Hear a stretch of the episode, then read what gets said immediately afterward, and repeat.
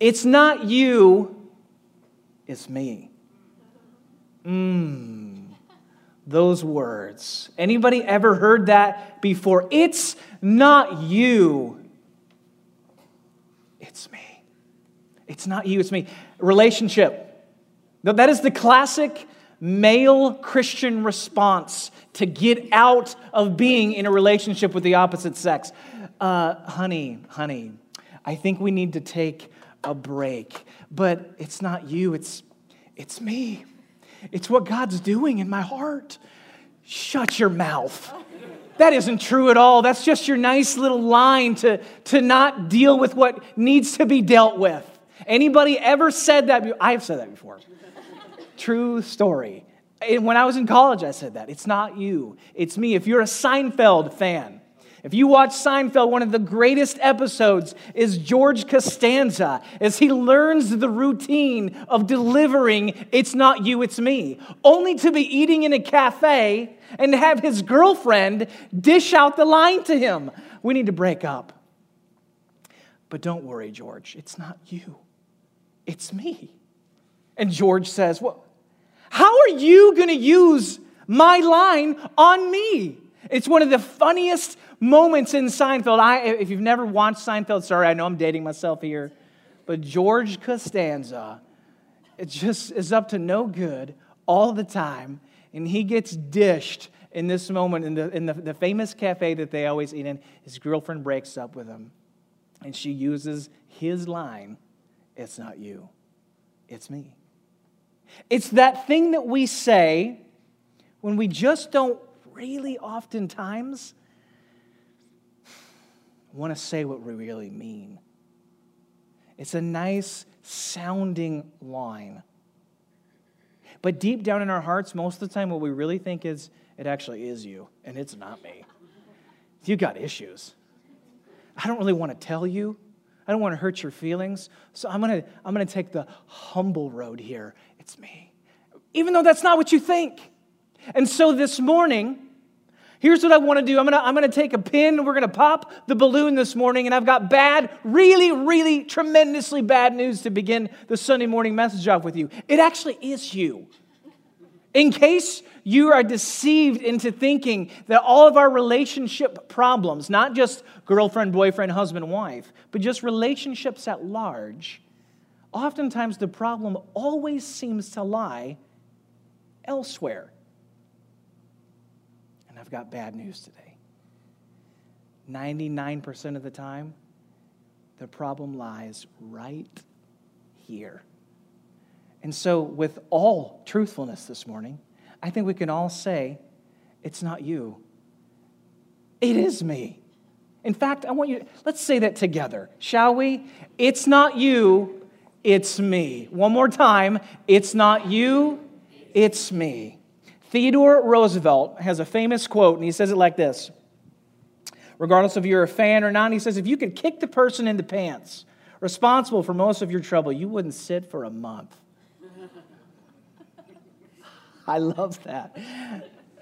For the most part, it's pretty true, isn't it? We are really great at creating our own storms in our own problems. And today, one of the things that we're going to talk a great deal about, um, Valentine's Day is, is what, two days away? It's one of those holidays that's dreaded and celebrated. Some of you here are thinking, boo to Valentine's Day, down with it. I'm going to get my friends together and we're going to go out, you know, we're going to celebrate, you know, exactly. We've got people who are doing it right now. They're like, yes, that's exactly what we're doing. Some people are going out with their, with their girlfriend or their boyfriend or their husband or wife, or if you're like me and you've been married 10 years, you don't even celebrate Valentine's Day anymore. You just don't even really do that. Maybe that was Amy and I, my wife. Our parents never got into Valentine's Day that much. So, guess what? We're not having a message on today.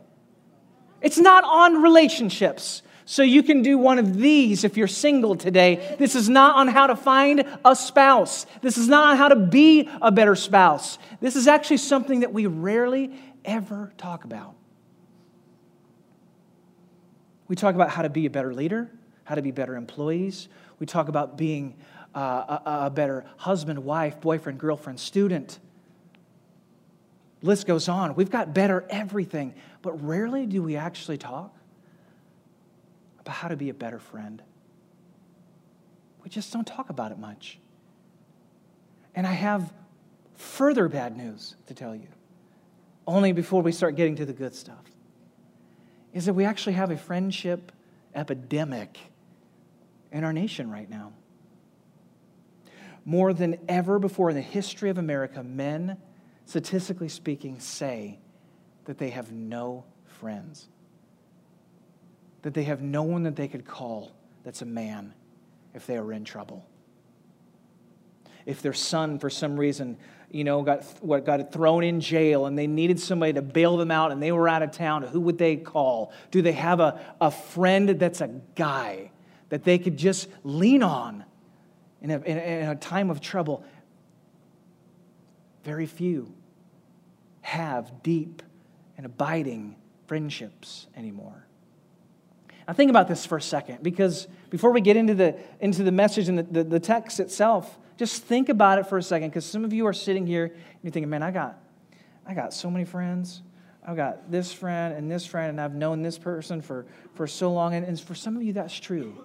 Some of you have packs of friends that you've known for a really long time, maybe in this church, but for the vast majority of you, that's not true. And think about just the, the cycle of life now you, you, you, you don't stay in the same house that you grew up in anymore.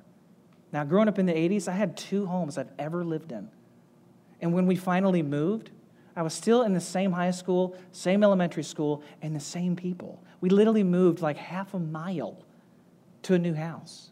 Nowadays, people are moving all over the place. And so you're ripped in and out of communities and relationships and neighborhoods. And, and so even young, young children can have a difficult time engaging in real, abiding, deep friendships. But then you, you go to college and you have this insulated bubble, if you went to college, excuse me, uh, if you didn't, no worries. But if you went to college, you've got this insulated structure of, of nothing but young people around you. And so at no point in your life up to this point are you really forced to develop the skills required to engage in godly friendships. You just find people because you're surrounded by people. And then you graduate and you enter the workplace. And you start working. And you do what everybody starts to do. You start cranking hours. You start putting it in on both ends of the candle, so to speak. Am I right? You're working super hard. Then you, maybe you get married.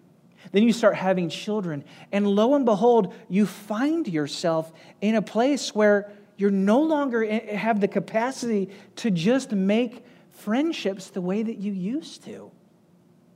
And it's really truly easy to find yourself lonely. Even though Facebook says you've got 650 friends, you're drowning in what we would call a sea of loneliness. Statistically speaking, more people say they are lonely than ever before in the history of our country. Why is that? Because we're isolated.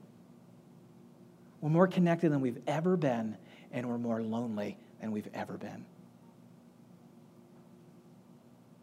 And so this morning, while I can't just wave a wand and say, God, bring these people friends, what we can do, rather than, than focusing on the issue on the outside, we can begin to focus a little bit on how God would prepare us to become the kind of friend that we're looking for. Does that make sense? Oftentimes, it's always an other person issue. But what if you set apart in your heart to become the kind of friend that you were looking for? The kind of friend that you needed? The kind of friend that we see laid out in Scripture? The kind of friend that does what? Sticks closer than a brother or a sister. Doesn't actually say that, but I added it. You guys with me this morning? I'm going to take this one step further as we begin to open Scripture. Actually, I'll come back to that in a minute. Turn to James 2 23. Because oftentimes in moments like this, if we're not careful, it sounds like something that I'm just maybe drumming up. Does God actually care about friendship? Does He care about the kind of friend that you are? It's not you, it's me, but does God really care about me in this moment and in this setting? This doesn't seem like a really significant or big deal. So we're going to just read down the line here, a couple verses, a few texts to see what God says about friendship, or more importantly, what kind of a friend and friendship we see people having with God. James 2 23 says that Abraham, the father of faith, let me say that one more time the father of faith, the father of your faith. You're sitting here today largely because of the actions that took place because of this guy that were fulfilled through Jesus. Abraham believed God and it was credited to him as righteousness, and he was called God's friend. If at the end of my life, somebody was etching out my, my, my tombstone and they couldn't think of anything else to say but to say, this guy whew, was God's friend. What an amazing thing to be said about you and your life. Exodus 33 11, this is speaking of Moses. Uh, scripture says, The Lord would speak to Moses face to face as one speaks to a friend. Like the way I would be talking to somebody on the front row Hey, man, where are you going to eat after church today? Yeah, this and that, face to face. The God of heaven and earth would speak to Moses this way How's your day going? Good. How's yours? Like one speaks to a friend. Then you have you've got Job. We won't even read about all these people. Job Enoch, Noah, all of them referred to as God's friends. Then you have Peter, James, and John and the 12, but specifically the three of the apostles, Peter, James, and John, they were known as having a special, deeper relationship with God. They were known as his friends. And Jesus says, I no longer, in 15, John 15, 15, he says, I no longer call you servants because a servant doesn't know his master's business. Instead, I'm calling you friends. Track, because most of us still struggle to relate to God as a friend. Most of us, most of us relate to Him as a servant. And that's actually not what God is calling you. That's not what He is speaking over you. And it isn't the kind of relationship that He even desires for you. Great that it started there. But at some point, you should grow in depth and maturity, and that relationship should look far less like servitude and far more like friendship. God has called you his friend. He calls me his friend. And I have to tell you, even in preparing this message, that's hard to accept sometimes. Whew. That's how God thinks of me. That's what God desires of me. And if I'm going to become the kind of friend that God is asking me to be to the men and women around me, maybe I should take a glance, a look at what godly friendship looks like in the first place. Anybody ever been a crummy friend before? Guilty.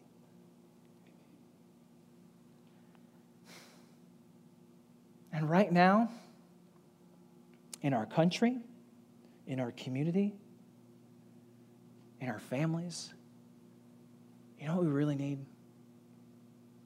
Godly friendship. Many of us are void of it. And so this morning, we're going to start to do something about it. Here's what we're going to do God values friendship. I know that is, a, that is just a mind blowing big idea this morning. God values it, and He presents Himself as such. But here's the thing I'm going to drive this a little bit deep, deeper. Did anybody grow up on, I'm going to hurt myself here, TV dinners? Anybody ever do TV dinners? I see, oh yeah, I see some hands raised. TV dinners were the jam when you were growing up. In the 80s, you'd get, you'd get the, it was like the little TV tray. Anybody have a TV tray? You know, and you'd, you'd have the TV tray, and everybody, you wouldn't, you wouldn't sit at the dining room table, you'd go out into the living room, and when it was TV dinner time, it was just, it was on because you knew you were going to watch something like Law and Order with the family, you know, or Matlock rerun or something like that. It was we got it. We got a little extra TV time. We're gonna pull the cellophane wrapper off of the TV dinner that's just been microwaved. It's gonna be glorious. If you know how those even started, they started in the 50s. There were 250 tons of Thanksgiving turkey left over. I forget what company it was. And they're like, well, what should we do with it? Let's stick it on an aluminum tray, put some ceiling over it, and try to sell it to people. And they sold 25 million in the first year. Oh, yeah. I'm going to hurt you a little bit this morning. TV dinners aren't good for you, they're not healthy for you. They offer convenience, but they don't offer much more than that. Now, are you just gonna are you gonna shrivel up and die because you've had a TV dinner? No. Is it better than nothing? Yes. But this is the depth of most of our friendships. It feels a lot like the, the depth and maturity of a TV dinner. They're, they're, they're about as shallow, they're, they're casual relationships. I have a sea of casual friendships that operate kind of like the, the, the peeling off of the TV dinner. It's nice, got just a little bit of turkey, a little bit of maybe some cranberry sauce there, and a tiny little bit of stuffing. But is it really Thanksgiving dinner? No way. I, we, we started baseball practice with my son. And so we've been burning the candle all over the place. I've been tired. We had life group, which you should be a part of one Friday night that went long, which was great. And then early morning Saturday baseball practice. And somehow in between, I fell asleep Saturday afternoon. Had one of those Saturday naps. You know woke me up? The smell of something glorious from my kitchen. I literally smelled it wafting up the stairs. I thought, what is that? Surely that couldn't be a TV dinner. And it wasn't, because a TV dinner doesn't smell like that. You know what it was? It was a crock pot recipe. And the difference between a TV dinner and a crock pot recipe is exactly what we're looking at in terms of needing depth and maturity in our relationships. Oh, you can have the sea of casual moments over here, but what you really need is some time investing and soaking and doing life in this little environment with the same people, growing and maturing into the aroma of Christ. And we miss it. I know all of you are basically dying to go eat lunch right now. Read this story with me. Turn to 1 Samuel 18. 1 through 4. The, the, my favorite picture of friendship in all of Scripture is this between two guys named Jonathan and David. And I love this. It says that Jonathan became one in spirit with David, and he loved him as himself. And from that day, Jonathan's uh, father, Saul, who was the king at the time, he kept David with him and didn't let him return home to his family. He liked that guy. And Jonathan made a covenant with David because he loved him as himself. Jonathan took off the robe he was wearing and gave it to David, along with his tunic, his sword, his bow, and his belt. We're seeing a picture here that doesn't necessarily make a whole lot of sense to us. You've got Saul that's king, and his rightful heir to the throne is his son Jonathan. And Jonathan becomes friends with David. So much so that he loved him like he loved himself, and he made a covenant with him.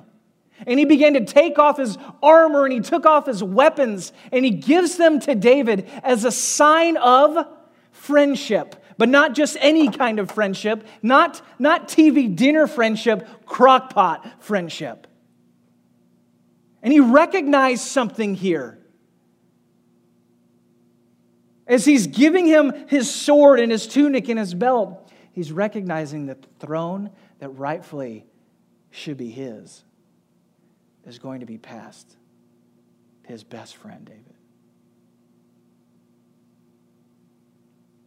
We see the heart of true friendship here. Let's keep going on. 1 Samuel 20, 12 through 15. Just a little more context. Rather than being envious, Jonathan submitted to God's will and he sacrificed his right to the throne. So then we pick up in, in chapter 20. Lots happened. Saul the king is threatened by, by, by David, Jonathan's best friend. And so Saul has it out. He says, I'm going to get this guy killed. I'm going to kill David. Take him out. And so Jonathan says to David, I swear by the Lord, the God of Israel, that I will surely sound out my father by this time the day after tomorrow. If he is favorably disposed towards you, will I not send you word and let you know? But if my father intends to harm you, may the Lord deal with me, Jonathan, ever so severely, if I do not let you know and send you away in peace. May the Lord be with you as he has been with my father, but show me unfailing kindness, like the Lord's kindness, as long as I live, so that I may not be killed. And David, please do not ever cut off your kindness from my family. Not even when the Lord has cut off every one of your enemies. So here we see Jonathan you're going to see that this, this is a picture of Jesus. It's going to point us to Jesus as our true friend here in just a second. You might already be picking up some of the breadcrumbs, but understand the rightful heir to the throne. Yet here he is stepping in between the wrath of his father and, this, and, the, and the, the servant David. And we begin to see a picture already of Jesus and what Jesus does for us. Giving us a true picture, the heart of sacrifice, the foundation for any good and godly and righteous friendship. We see Jonathan stepping out from his throne to have relationship with the person who is under the unrighteous wrath of his father. And like this picture, we see Jesus forfeiting his throne, leaving his kingdom, and stepping into relationship with the one who is under the righteous wrath of his heavenly Father. Oh, they're not perfect pictures, but they begin to sell us, they begin to show us a picture of Jesus as our true friend, a friend like Jonathan.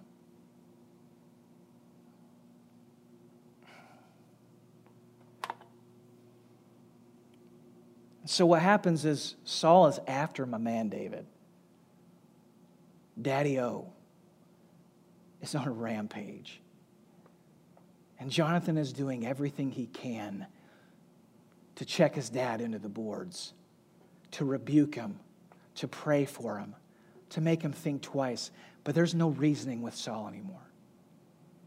And so Jonathan and David get together and, and he lets David know, my, my dad is trying to kill you, but you know what? There might still be a chance here. So here's what I'm going to do I'm going to talk to my dad one more time, and then I'm going to come out to this field with my bow, my arrow, and my servant.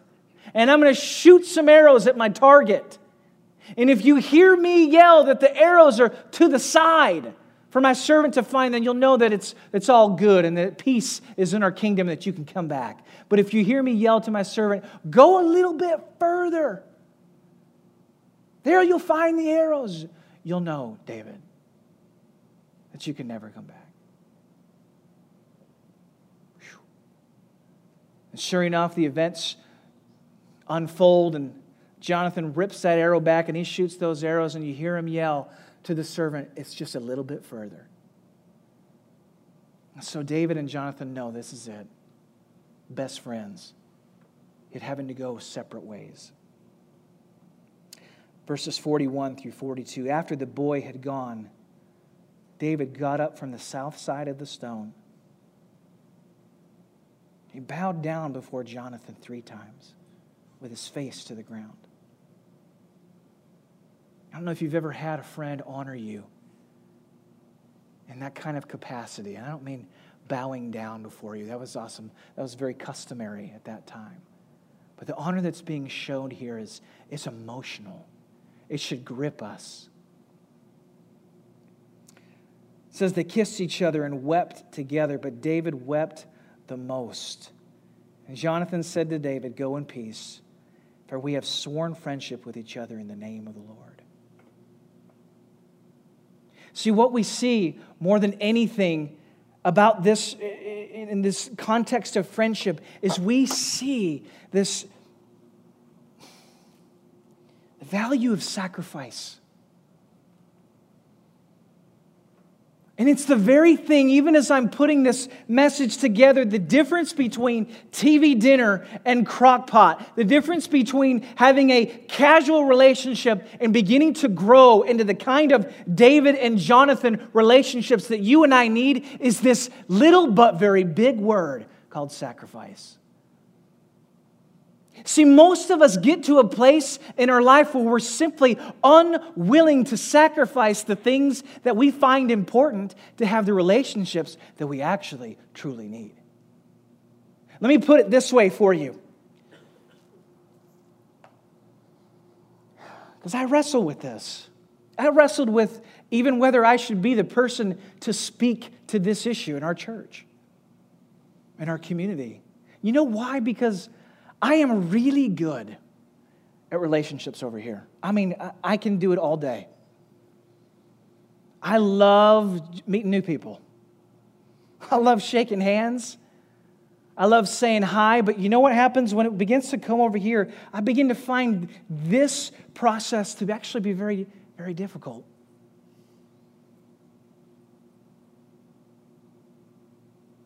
And one of the biggest reasons is as a, as a man that's married and a man that has four kids, I find it difficult to allow the time needed for that recipe to marinate, to blossom, to grow, to develop. It's difficult for me.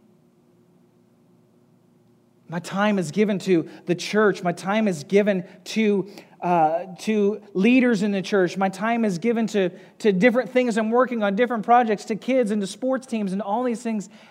And I'm telling you right now, church, if we don't learn to make some of the necessary sacrifices that we need to make in order to move beyond these kind of relationships, we're going to be missing out on some of the most beautiful things that God has for us.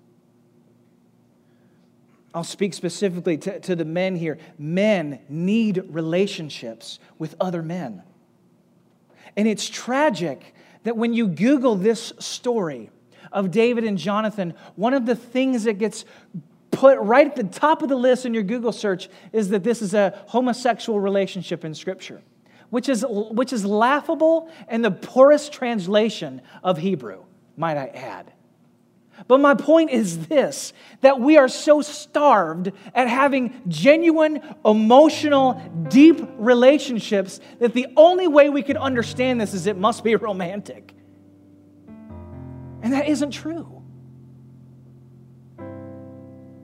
Men, if you are married today, there are relationships that you need that your spouse isn't there to fulfill for you. Ladies, wives, if you are married today, there are, there are relationships that you need that your husband shouldn't be fulfilling. That doesn't mean that they're not the perfect partner for you. That doesn't mean that that is not the, the right union in the eyes of the Lord. But what it means is there are, there are things that only guys can do, and there are things that only ladies can do. And we need friendships that are deep, that are real, that are true that allow me to look at somebody in the eyes and vice versa and call me up and call me out and to know me and to know when I've got a dark thought racing through my mind. The only way we have that is by knowing each other.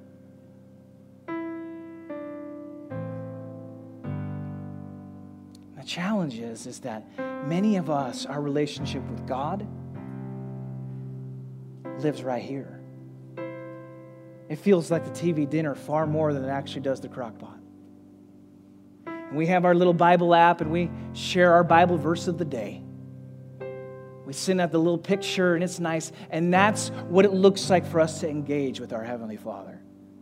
A five second TV dinner. In the microwave, beep, open the thing, peel the layer off, got it, and I'm on my way. Is there anything inherently wrong with that? No. But God would desire something deeper and richer. And that relationship with Him is to show us the way to have relationships here.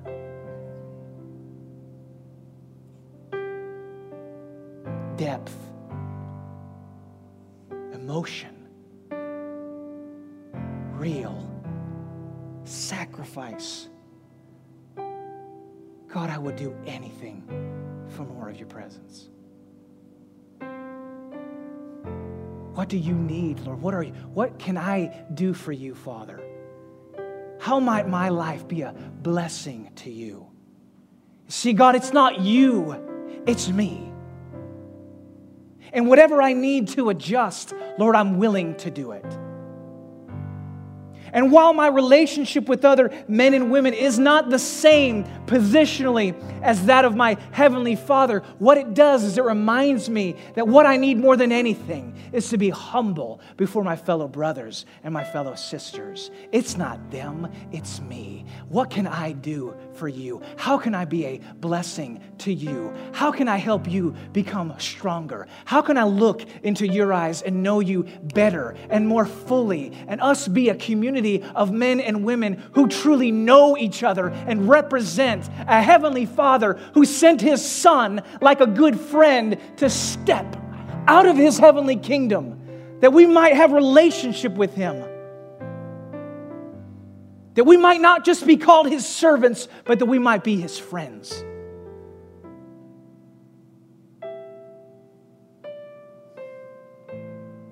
that's what i want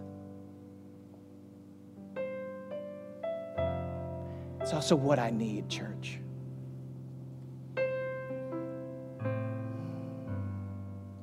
And I want you to know something that I I haven't figured it all out yet. But I'm working towards it. I'm working on it. I'm working on being a better friend. Because that is what God is inviting us to be his friends and friends together. Father, we pray today. Lord, we thank you that your, your Spirit is here and your presence that is, God, inviting us into deeper relationship with you. God, we hear you. We hear you knocking on the door of our heart, God, to know you better and more, more deeper and more rich relationship with you, God. And God, we also hear you pushing us into relationship with one another. Today, we, are, we do not fight you, God. We hear you loud, we hear you clear. We hear the gentle voice of our good and heavenly Father drawing us into relationship today. If you're sitting here this morning, we always want to give you an opportunity. If you know that God is knocking on the door of your heart and that there's something, that there's been a, a lack of depth Maybe there was depth and it was you've just lost it somehow, some way, and there's a sacrifice that needs to be made, more, more time given to Him, more time given to that relationship. And you know right now this is your moment to do that and to declare it. I want you to pray with me. Raise your hand right now and say, God, in the name of your Son Jesus, I pray for your strength and your power to be a better friend, to know you more deeply and more richly.